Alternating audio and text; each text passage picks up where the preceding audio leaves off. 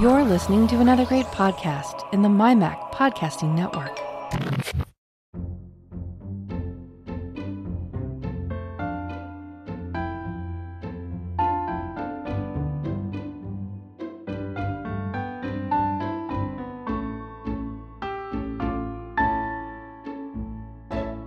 Hi, folks, and welcome to episode 107 of the Let's Talk Photography podcast. I'm your host, Bart Busschots, and this is the show for August 2022. I am absolutely delighted to have my best podcasting friend in the world on as my guest here. Allison, welcome aboard. Hey, Bart, this is uh, fun on the flip side here with you.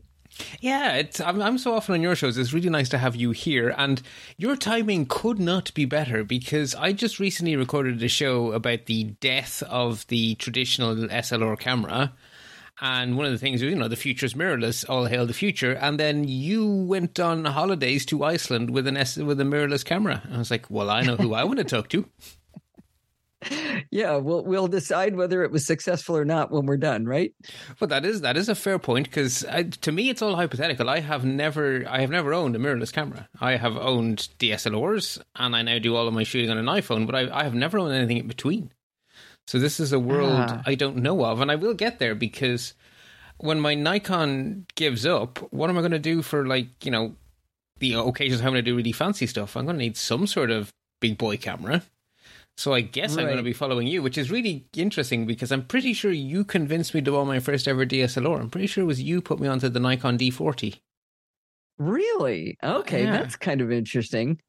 Yeah, so uh, uh, when I went from the, I had a Minolta X700 was my original film SLR, and uh, used that for. It's amazing how long things lasted back then.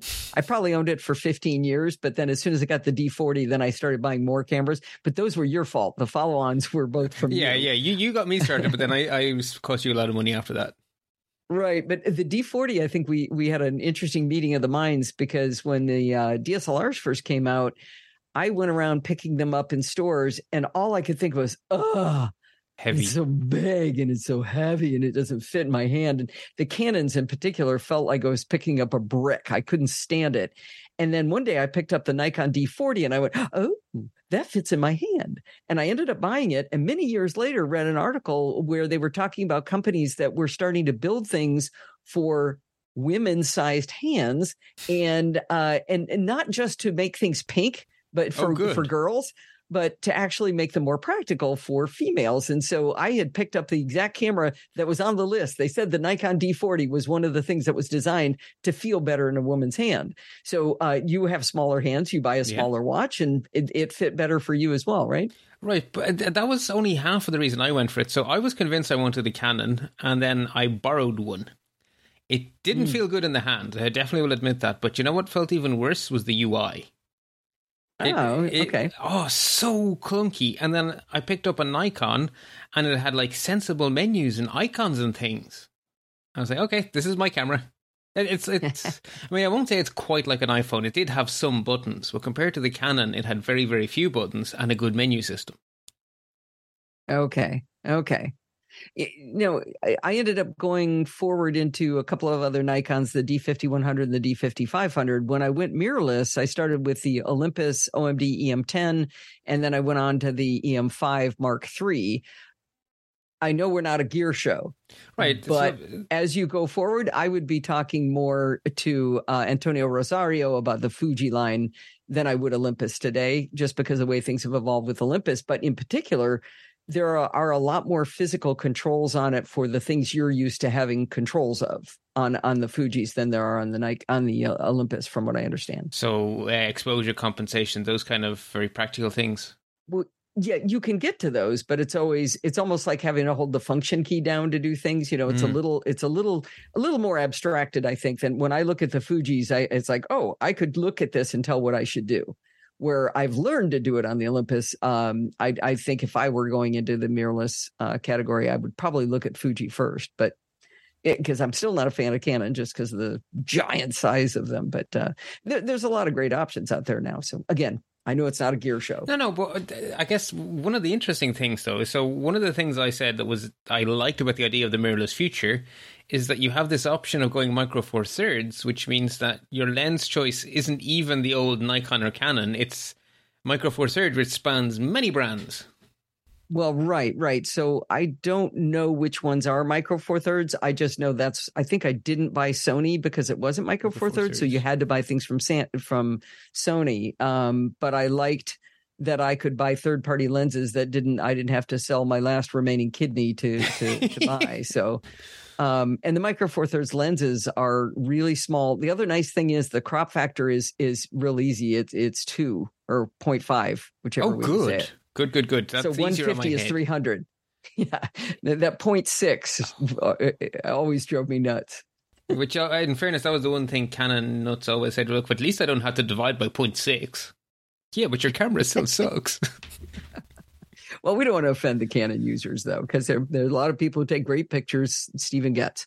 So uh, yeah, I, look at the end of the day, that the reason this isn't a gear show is because, as far as I'm concerned, 99% of cameras are better than 99% of photographers. So people take amazing pictures with everything. Heck, people take amazing pictures with like pinholes.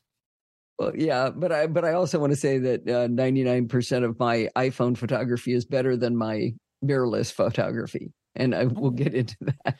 Now, is that because it's an opportunity thing? You are simply your iPhone is with you so often that so many opportunities. No, I'm just really bad at it.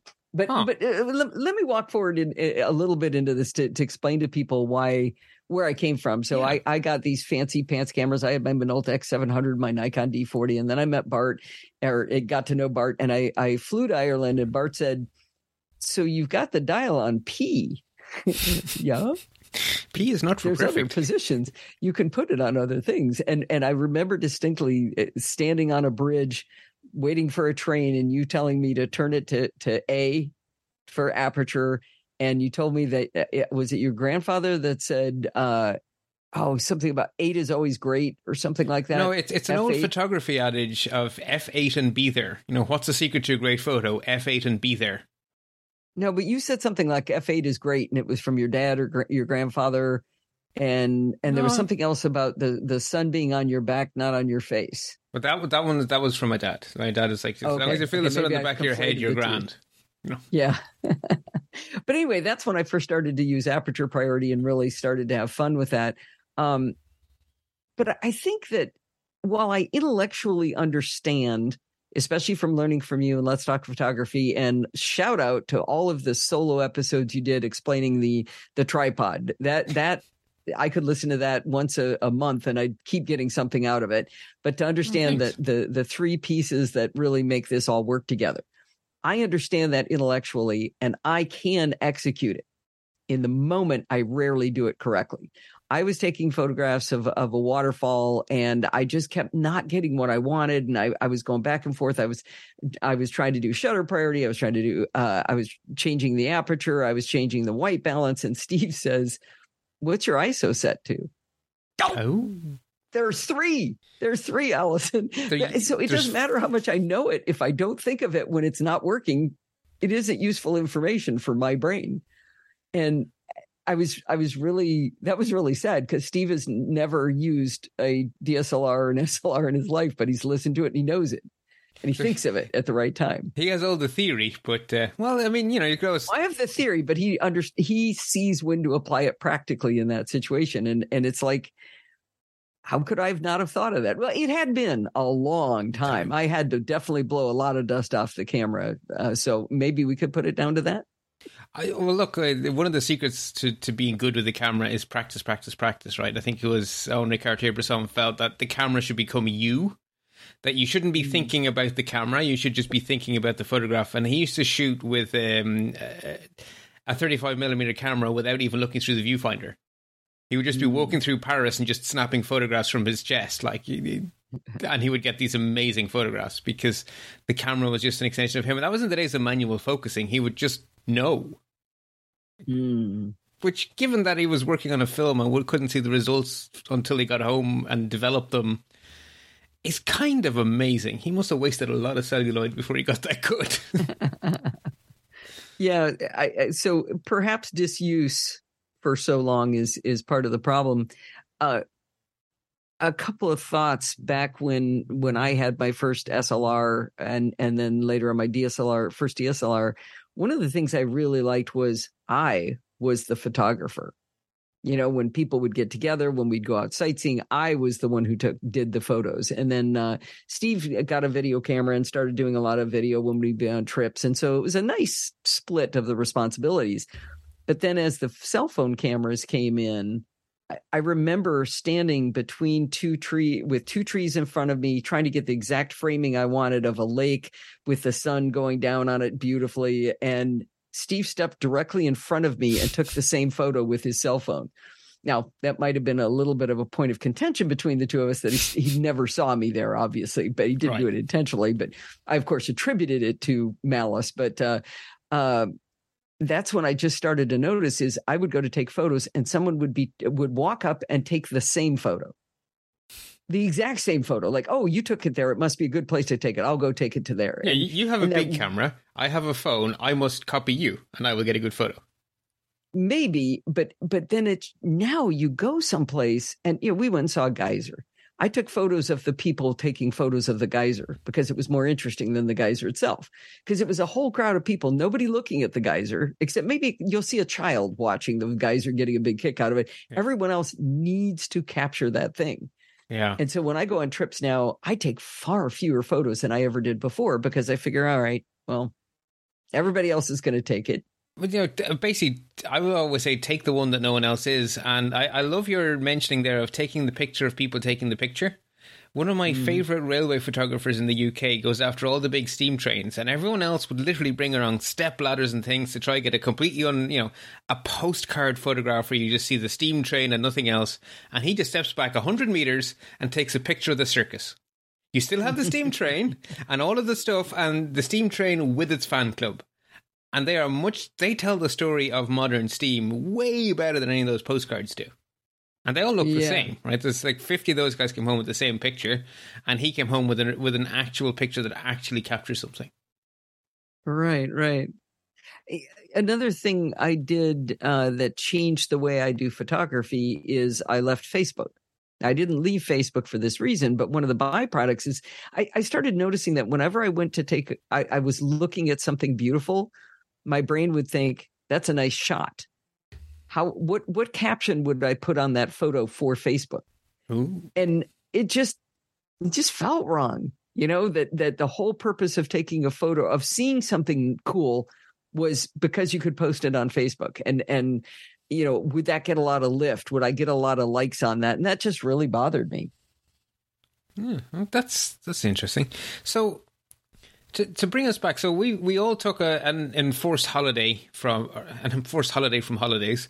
uh, that's not quite how I meant to say it, but anyway. Um, and then you were going to Iceland, and you decided to pack your bigger camera.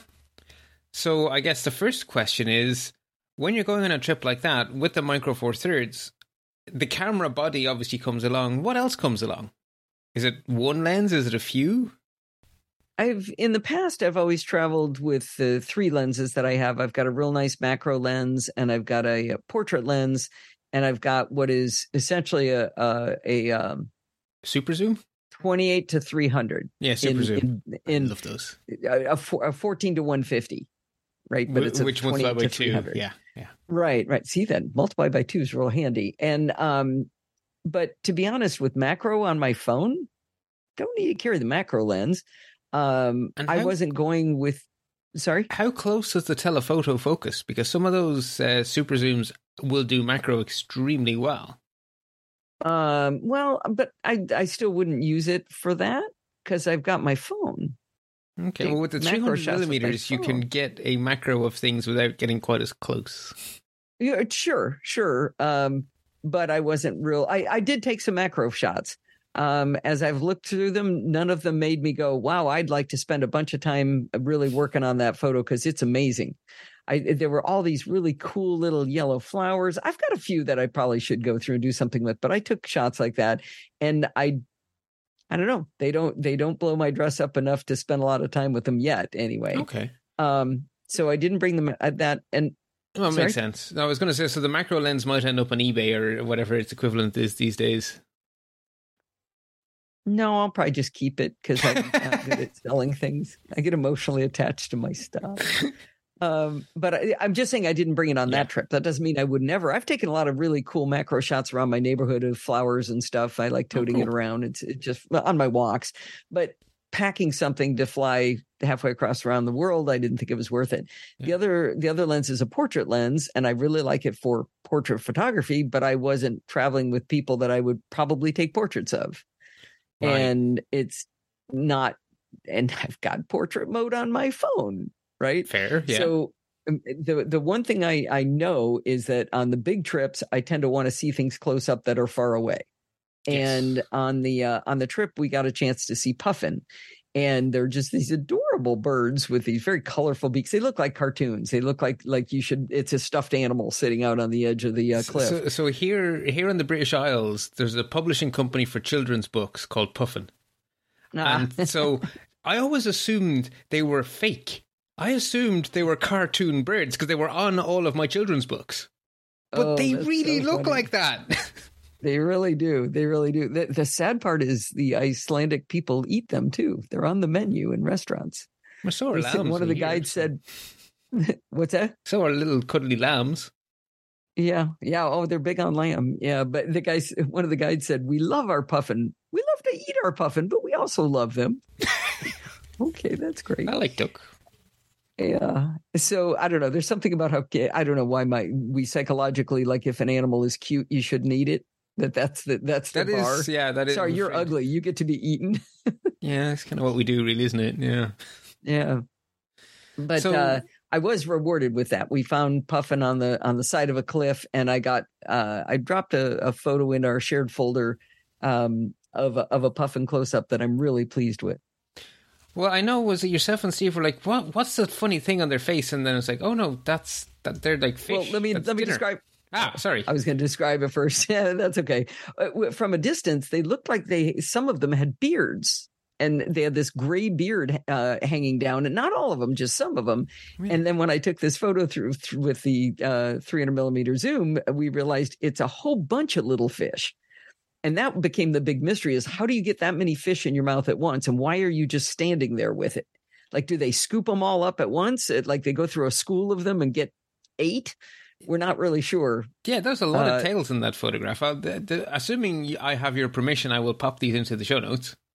Yeah, uh, I might want to give you. Well, let, let's talk about that in a minute because I do have some thoughts on the on the the photo itself. But um, uh, by the way, the puffin would stand on the cliff until there were no predators around, and then suddenly disappear into a little hole in the cliff to feed their young. Oh, so you think he's standing there looking? Is the coast clear? Is the coast clear? Is the coast clear? And now feed my babies. Right. That's what that's what we think. He or she Huh. don't didn't know which were which. At first, we thought they were the males because they had the beards, but In the animal kingdom, But- I'm not sure it works like that, but yeah, I like your logic. yeah, yeah, I don't know. Um, well, usually the more interesting looking ones are the males. So Yeah, because they're the Right, ones they- vying for choose me, choose me. Look at me, show off. exactly. Um, but here's the thing, Bart. I use uh, Apple Photos for my photos. My phone takes great pictures. I bring in the photos and I edit them in, in Apple Photos. Um, it does such a terrific job of often making photos look better than real life look. Like personally, I think my photos fro- of sunsets are better than the sunsets look themselves in general. Um, but if I take a raw photo and I just bring it into Apple Photos, they look really flat. They uh, the the puffin photo. I'd like to give you the original raw photo and have you make that look really good because it still doesn't look great. That's my best shot, edited to the best of my skills within photos, and it's kind of gray and flat. And I think there's probably a lot more you could do with it in a uh, in a in a in a big girl uh, editor. Um, I mean, that is the downside of RAW, right? If you're basically telling the camera, I just want you to capture the data and I'll take it from there. Which Right. means you get handed effectively it's like neutral. It's it's like it's like a mic that doesn't do any pre-processing. It just gives you everything and says, "Well, you know what you're doing, right?" right and you have to go get the equalizer and figure it out but uh i i don't spend enough time doing it um i use affinity photo but the the workflow process is i would have to go through this giant folder of photos one by one to figure out which ones are worthy of of working with. But I have to open up raw photos in what preview to look at them and then decide which ones I want to bring into Affinity Photo and then spend time editing them in there where I can just stick in the the camera card, import everything into photos, look at what I want, and then do some editing there, and I'm done. So I can go in to the develop menu of Affinity Photo from within Photos hmm. as an extension. Uh, but I get in there and I just I drag some sliders around Bart, and I'm like, I don't know, it still looks poopy.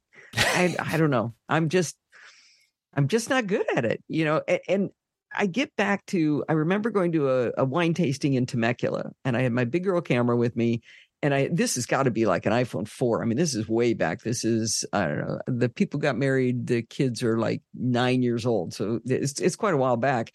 And I tried for 10 minutes to take a photo of this beautiful wine glass with some red wine and get a nice fuzzy look in the background of the winery. And I thought this would look really great. And I finally, I, I set it down, I grabbed my phone and I went click and it was perfect. It was exactly what I wanted.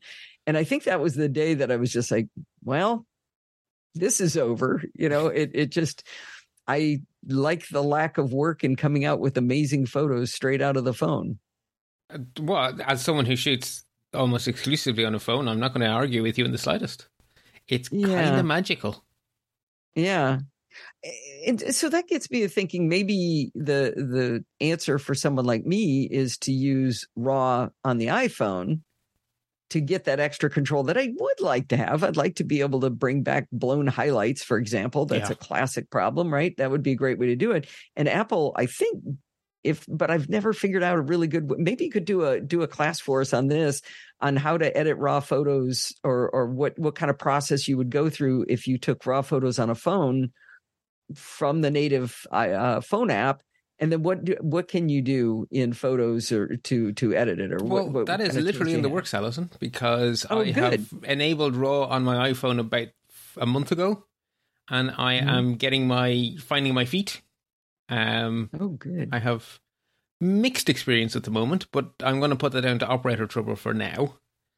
Mm-hmm. Um, and we so basically, I, w- I want to spend a bit more time getting a bit more comfortable before I express an opinion.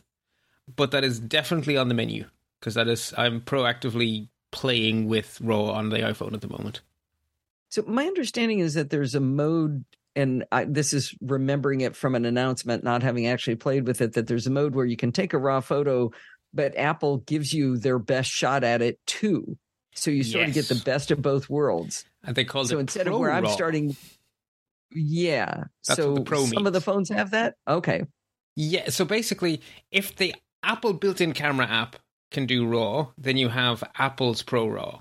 If the only way you can get RAW is from a third-party camera app, then you have old-fashioned RAW, which is basically okay, fine, here's what the sensor saw. It's full of noise and stuff, but here you go, third party app, you do the magic instead of Apple.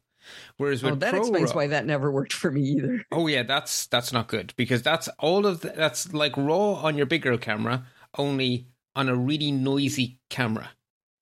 Because you don't realize oh, how terrible oh. the camera on the iPhone is without Apple's image signal processing. Okay, the sensor yeah, like the, the raw sensor is terrible because it's tiny. That's physics. And Apple compensate for that terribleness with amazing AI and amazing software and an amazing image processing chip. But if you say, give me the raw data from the sensor, well, now that's your problem. Right? You now have all of yeah. this dirty data that you have to deal with. And if you think you're better than Apple, have at it. And there are some third party camera apps that do really amazing things. Um, it was at Halide, I think. They have their own raw processor that does amazing things with those very dirty raw images that come out of iPhone sensors. So they do good stuff with that raw, but that's them reinventing Apple's wheel. Whereas if you just stick in the iPhone camera, uh, sorry, in the native camera app, the only raw you get is Apple's polished version of raw, which is basically all of the advantages of Apple's image processing, but it just doesn't throw away the extra data at the end. So you still get to keep the extra dynamic range in your back pocket, and you obviously pay for it with bigger file sizes. So you don't lose anything, and you gain the ability to recover way more. When you start, when you click the auto button, it can do so much better job because it just has mm. more data to play with. by the way, uh, Halide does have Pro RAW support now. Yeah, a lot of them now do both. But so with Right. Halide, you could have a phone that doesn't support Pro RAW and still do RAW. Okay, okay, so the best of both. It's something for everybody, I guess. It's something for everybody, and they had RAW before Apple get invented Pro RAW because the API to let you just get at the sensor data is older than Pro RAW, which is very. I can't remember if it's one year old or two years old, but it's quite recent. Okay, yeah, it feels like a year and a half. We'll go with. Yeah, well, we're getting close to the next iPhone event, so getting close to two years. yeah, yeah, right, right. It probably is. Right So now, I you- I I have some family engagements tomorrow, so I I have I'm on a clock, which is really annoying because I like talking to you. Um, but I want to bring us back to your trip to Iceland, right? So you you used to be a big travel person, and Mm-hmm. your your Nikon's went literally around the world. I mean, Right. if you've been to New Zealand and you've been to India. And you live in America, I think that counts. I think you've done the full yeah, trip. We have done it. So you have a lot of experience carrying around an SLR camera in far flung places and going away for a long time. And now you've repeated that sort of a process by going on a trip around Iceland. So what's the biggest difference to you in those two experiences? Comparing and what a and what? D40, say your old your old Nikon world Oh. to the mirrorless world. Because that's the transition that's ahead of lots of people, right? Uh, yeah, I guess so. That, that's funny you would ask it that way because I've been on a mirrorless camera for so long. It's the mirrorless camera that went to New Zealand. And Okay, went- so further back in time. Yeah, yeah, you'd have to go further farther back or further back. But um, i the big thing is size. You know, size and weight is to me the uh, mirrorless camera made it a camera that I would carry with me everywhere. Um, as a, actually, can I ask you a very specific question? Because for me, right, that lens you described, the the the effective focal length of twenty eight to three hundred, so the fourteen one fifty in mm-hmm. real millimeters, that's the equivalent of what I use on my Nikon when I travel. Right, so I can't remember what the mm-hmm. millimeters are in the Nikon, but it comes out at the same thing. It's your wide angle all the way to big telephoto, and okay, it's heavy and big and I tolerate it because it can be the only lens but it's it's like it's a it's a beast whereas Okay. your yours isn't is it you want to ask me how big it is? well like is it Uh, a, is it a big heavy clunky thing or does it feel like a normal lens on a Nikon only it does this amazing super zoom No, it feels much smaller than any nor- a normal lens. So Jesus at at full length, I'd say it's maybe ten to twelve millimeters long. what that's what sort of and magic is this and maybe five or six millimeters in diameter. If you let me set my headphones down real quick, I can I can grab it. It's, oh yeah it's I'm right- curious right now yeah me. go for it Okay, you entertain the audience while I run and grab it. Hang on a sec. ah, the joys of yeah. We record on video, by the way, dear audience, um, so that we can see each other and not step on each other, which is really, really handy. It's a pro podcasting tip for everyone. Um, but I'm really keen to see this because this this is very much the future I'm hoping for. All right, Okay, so, so so, we'll uh we'll uh, actually measure this. I'm about to light about the diameter. So uh contracted, it is nine and a half. that looks like Yes? the kit lens that comes with a normal DSLR. That is not bigger than the kit lens, and that is a super zoom. That is amazing. Okay, so there it is, fully extended, and it is. So th- what did I just say it was? So for the audio audience, uh, like seven and a half millimeters in diameter and full length You're Oh, I saying lied. It's millimeters, but you mean centimeters, don't you? centimeters. Sorry. Well, hey, I'm doing it in your metric stuff. That is fair. That is. Me- I'm very Throw me a bone here. All right, and 15, 15 centimeters long at 300 millimeters. So and and it, just- doesn't weigh anything. What strikes me is that it looks just like the the kit lens that came with our D40s, like in terms of its size. It does not look like a super zoom. It just looks like a lens. That's extremely impressive. Yeah, they're they're they're little. I mean, I'm going to hold up just for Bart the uh, portrait lens. This thing Oh. weighs like grams, and it is. uh Let's see, it is seven millimeters long and five, six centimeters in diameter. Yeah.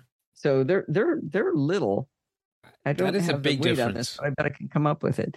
Yeah. So if I carried a uh, a little hiking backpack with me, and I made that be my purse. So as a, as a woman, uh, generally I have a purse and a camera slung over my arm, and that's kind of a pain. So Yeah. I abandoned my purse for the trip and just used a, a small backpack. and I could throw a jacket and this camera with this giant lens on it, Right. and uh, and you know. Um, a hat, and I was good to go. You know? There wasn't that much. I had, you know, raincoat, and that was Energy about it. that I had to carry with me. Yeah, maybe. Except I was on a small cruise ship, and they feed you every three and a half minutes. So Ah, okay, no danger of that then. But yeah. No, no. Um, I want to look up the weight on this though. Uh, But I can see the way you're you're holding it. That is like that is clearly nothing like if I was holding my super zoom. Like it, I would not be flinging it around wildly because I'd break my wrist. like it, it, it is a very very different experience, which is kind of interesting. Now, when I recorded my last show about it, one of the comments from listeners was, "Yeah, Bart, but those electronic viewfinders are awful. I'm going to really miss those when I switch away from a DSLR." So. Are you constantly cranky at the electronic viewfinder? Oh, not at all. No, no, no, no, no, no, no. That that's over. Uh, real quickly, twenty eight kilo. Wait, Kilograms? No, I don't think so. no, s- 0.63, 0.6 0.63 pounds. Okay, so just move the decimal point over a couple. That did not even I knew that one right. 0.28, so a third of a kilogram is the weight of the big 200 lens. and a bit grams. Okay. Yeah, that's basically a, a, a quarter bag of sugar. Right. So yeah, yeah, really light. Yeah, no, the, the the electronic viewfinders are fine. There's no issue at all on that. Um, I don't actually tend to use the viewfinder on the back when I'm t- the the big viewfinder on the back when I'm taking photos. I tend to use the uh, the electronic viewfinder. Yeah. The the one problem of it is um. It- it- I use the the big viewfinder for showing photos. So if I tell somebody, "Hey, look Right. at this cool shot I got," what, what do you think of that? Uh, if they cover the viewfinder at all, it electronically shuts off the big viewfinder. So if they try Oh, to cover don't the sun, yourself. they try to shade the sun. They they, they put their hand over it, it. It'll shut the other one off, and that's a that's a classic problem with it. But that's probably more model specific. It's also a Um, good feature, right? Because if it didn't turn that big screen off when you stuck your eye up to the little viewfinder, you'd be blinding yourself with your own camera. Yeah, yeah, that would be really and and a lot of energy waste as well. I would And think. that too, right? Your battery life would go, yeah, your battery life would be terrible for no reason. So yeah, that, that makes perfect sense. Yeah, I, I'm able to do HDR photography with this, where you can tell it you want to take three or five shots, and it'll combine them. Um, I've played around with that a Oh. little bit before I got my iPhone, which did a better job of it. But uh, so it won't just do the it right in bracketing, it will also do the merging. Yeah, yeah, it Oh, does it all together. So I, I used that that camera when I was in um, in France when I went to Pat Dengler's house in Lyon, and we I remember we went into the church her parents went to when the, she was a little kid, and uh, I was able to get some cool photos in there, but using that camera. And I guess the other question I have, because the other thing I know we do not have in DSLR world is the ability to do a long exposure shot and to watch it come into being on the back of the Oh. camera. I've done star trails doing that, and that's that's pretty cool to be able to watch that. Um, I'm not patient enough for it, but we've uh, we went to an observatory uh, in Southern California here where we were able to uh, you know find the northern star and point at it, and I was a, I read up on how to do it, and I did successfully get a pretty cool star trail. So that was that was pretty fun. You know the the semicircles around the North Star that was fun. Well, you see, one of the biggest problems when you're doing it without being able to see what's happening is that you don't like if you expose too long, the sky basically blows out and it doesn't look like star trails anymore. The sky goes blue and the stars get washed away, and so you've achieved nothing. And if you go too short, they're just streaky spots. They're it looks like you didn't mean it, right? They're not nice big arcs. They're just and it's really hard to guess what it'll be. So you you do it for ten minutes, which is a long time in the cold, and then mm-hmm. you let the shutter close, and then you look on the back of the phone and it or the camera, and it's terrible. Whereas you never have Okay. that because you know when to stop Yeah, I I or I'm when to continue. Remember, guess. I don't I don't know that I was able to watch it when I was doing the star trails. And why was that? Like I know I've done it uh, trying to like get cars streaking down a, Hmm. a highway sort of thing and that's been kind of fun and and those I've watched. But I'm trying to think there's some reason there because there's a couple of different modes you can go to bulb, right? Yeah, bulb, mode, is what I would think. But then you can go to just infinite where where you can or is bulb an infinite? bulb I'm- is infinite. I haven't done it a long time. I haven't done this in a real long time, uh, so I'm having trouble remembering the terminology.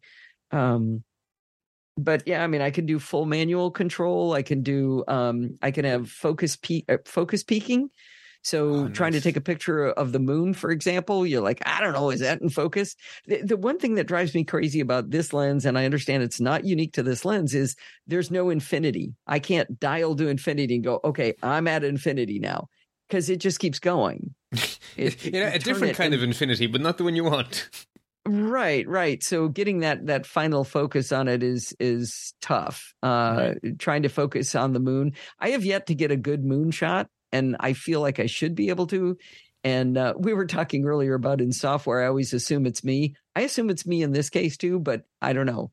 I uh I have never gotten a shot that I went, "Yes, that's the shot I was trying to get." Well, it's it's not just like uh, I had to spend a long time finding lenses with which still have distance dials on them because even in Nikon world, most of the lenses don't have that. I had to go to Sigma lenses to get my infinity, Hmm. like my actual Oh, interesting. hardware. This is dialed to one meter, two meter, three meter infinity. It was very very Oh, few okay. lenses still do that. Very few. Okay. Okay, so maybe that isn't what it is. That isn't the big deal. Well, Um, yeah, it's basically it's, it's a problem that's in DSLR world too. Um, so far it sounds to me like it's advantage, advantage, advantage. Is there is there? Do you ever find yourself going, "Oh gosh, I wish I had my old camera instead of this shiny new camera"? Not once. Not once. Not one. Not for one little minute. Going from, eh, but remember, I don't exercise it quite as much as you do. But uh, I, to me, back to the the camera you'll use is the or the best camera is the one you have with you. I was much more willing to carry this around. The, I don't like anything heavy. I mean, I, I've consolidated my wallet into to a sliver. I don't. I ca- I carry like four credit cards, my driver's license, health insurance card, and actually no, it's two two credit cards, driver's license card, my uh um a, a twenty dollar bill, and my Tesla card for my key card, and that's it. So I don't have a traditional woman's purse. I I can't stand weight. I go through my purse once a week and take every slip of paper out, like a receipt that fell in. I'll take it out just because of the weight. So weight to me was the number one thing, and having this camera that was so light and so easy to carry around. That now I consider huge because I'm used to the phone. Uh, is It's, it's, funny how things change, isn't it? Because the camera hasn't changed. It's just your opinion of it has changed from this is a tiny camera to quite this is quite big. Yeah, yeah. A- Again, not carrying a lot of lenses has been kind of nice, but uh, uh, to be able to pick and choose. So the other two pretty much stay at home, and I use them on walks and things. Cool. Well, as a little peek into the future people were apprehensive about, I don't sound scared. This sounds like a perfectly Good, fine good. future. So I, I think my was it you know I'm kind of emotionally sorry to see the end of the SLR, but I, I Yeah. I'm relieved to still believe that it's just not an issue. I, I really don't think it is. And remember, um, all of my experience was back when there weren't a lot of choices, and there are Right. more now. Um, the the opportunities are only only bigger. I w- I would definitely stick with your theory of I want to buy a camera where I can buy lenses from other people like Sigma. Uh, because you're gonna get you're gonna get a better deal. This uh, uh 14 to 150 is like 650 bucks. Still for sale. I've owned it for years. Still for sale at the same price. I mean, that's a Uh, very so reasonable price for lens of that uh, of that ability. I mean, that to be honest, Yeah. I'm pretty sure that's what I paid for my my Sigma equivalent for the for the Nikon. and and this is from Olympus, so Oh, that's great. not a. I think I had a Sigma version of it, which was uh, it may have failed on me, but I wouldn't you know blame it for that failure. It's, it's probably me. I always assume it's me.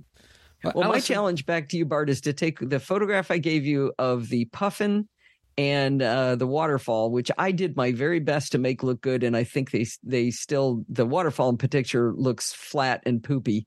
Uh, and I would like you to uh, actually. Here's my new plan. I've got it. I'm going to take amazing pictures in amazing places, and I'm going to send them to people like you and Stephen Getz and Alistair Jenks, and you guys just fix them for me. Just make say, them look. You're cool. going to make us have a competition, so we do your photo editing, and we think it's a game. Exactly, exactly. And I end up with great photos in return because they're not great the way I've uh, with the editing I've done. They- I know they, I know the content's there. I just know that I'm not the right one to do the editing. Well, I will, I will have a go. It will not be this evening, but I will have a go. And uh, the listeners, of course, won't know because time travel, wibbly wobbly, yada yada. Anyway, um, Allison, thank you very much for this conversation. It was uh, as much fun as I had hoped it would be. Uh, for the one or two people who listen to me but not to you, I don't know who they are. I'm sure some of them exist. Do you want to let them know where you can be found on the internet? The best place to go is Ever the Good starts with podfeet.com. And that's where you can find uh, the NosillaCast, where Bart has a segment every other week on security bits. And you can find programming by stealth there with Bart Busschots and uh, sometimes chit chat across the pond light with Bart, but lots of times with other people. And uh, of course, our series Taming the Terminal, which is also available in book form in Apple Books and elsewhere. Indeed. And I think most importantly, you have an amazing community. So when you listen to the NosillaCast to a or sorry, the NosillaCast, you get an amazing array of content contributed by the audience uh, the yeah, by the audience who have become a community. And so uh, you know, people should listen to the show, enjoy the show, and then join the Slack or the Facebook, wherever else you are as well. No, no, no. no oh, you got rid of that. Facebook. Okay. I, well, it's there, I but I left. So you left. the lights are still on. No, there might still be somebody there, but you're not. That's great. No, the Slack is amazing, and it's just you have such a great community collected. So if anyone isn't a member of the community, definitely you know podfeet.com forward slash Slack. I definitely want to give that a plug. There you go, and even you're in there. Sometimes, yeah, I do. If I show my head anywhere on social media, that's where you'll find me. I don't, I don't do it a lot, but that's where I will be. Anyway, until next time, everyone, happy snapping. So, Bart here in a solo recording afterwards, I kind of had so much fun chatting with Allison that I may have forgotten to do the usual plugs at the end of the show. Firstly, a big thank you to everyone who supports the show. This is a listener supported show. There are no ads, there are no sponsors. It exists for one reason and one reason only because you guys in the community rock. So, thank you, thank you, thank you. If you'd like to join the wonderful community of people supporting the show, you can go to let's-talk.ie where there's a whole pile of big blue buttons labeled support the show, which will give you all your different options for helping out. Um, and of course, you can help the show greatly simply by spreading the word. Tweet about it, Facebook about it, whatever other social media you use. Tell your friends about it in person, actual human beings in the flesh. It all really helps. So thank you, thank you, thank you to everyone who does. Okay, I've been your host, Bart Busschots. You can find me at bartb.ie. Till next time, Happy snapping.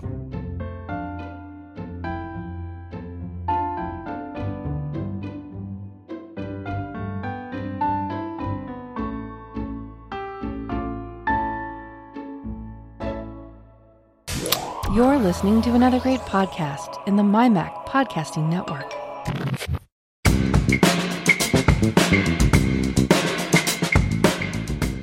Looking for a show that talks about Apple and Apple products? Then Geekiest Show Ever is for you. What about Amazon? Google? Geekiest Show Ever is for you.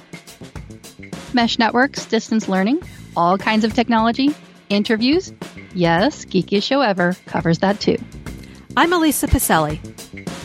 And I'm Melissa Davis. Listen to the Geekiest Show Ever on the MyMac Podcasting Network in your favorite podcast player. Feedback, show ideas, and reviews always welcome. Thank you.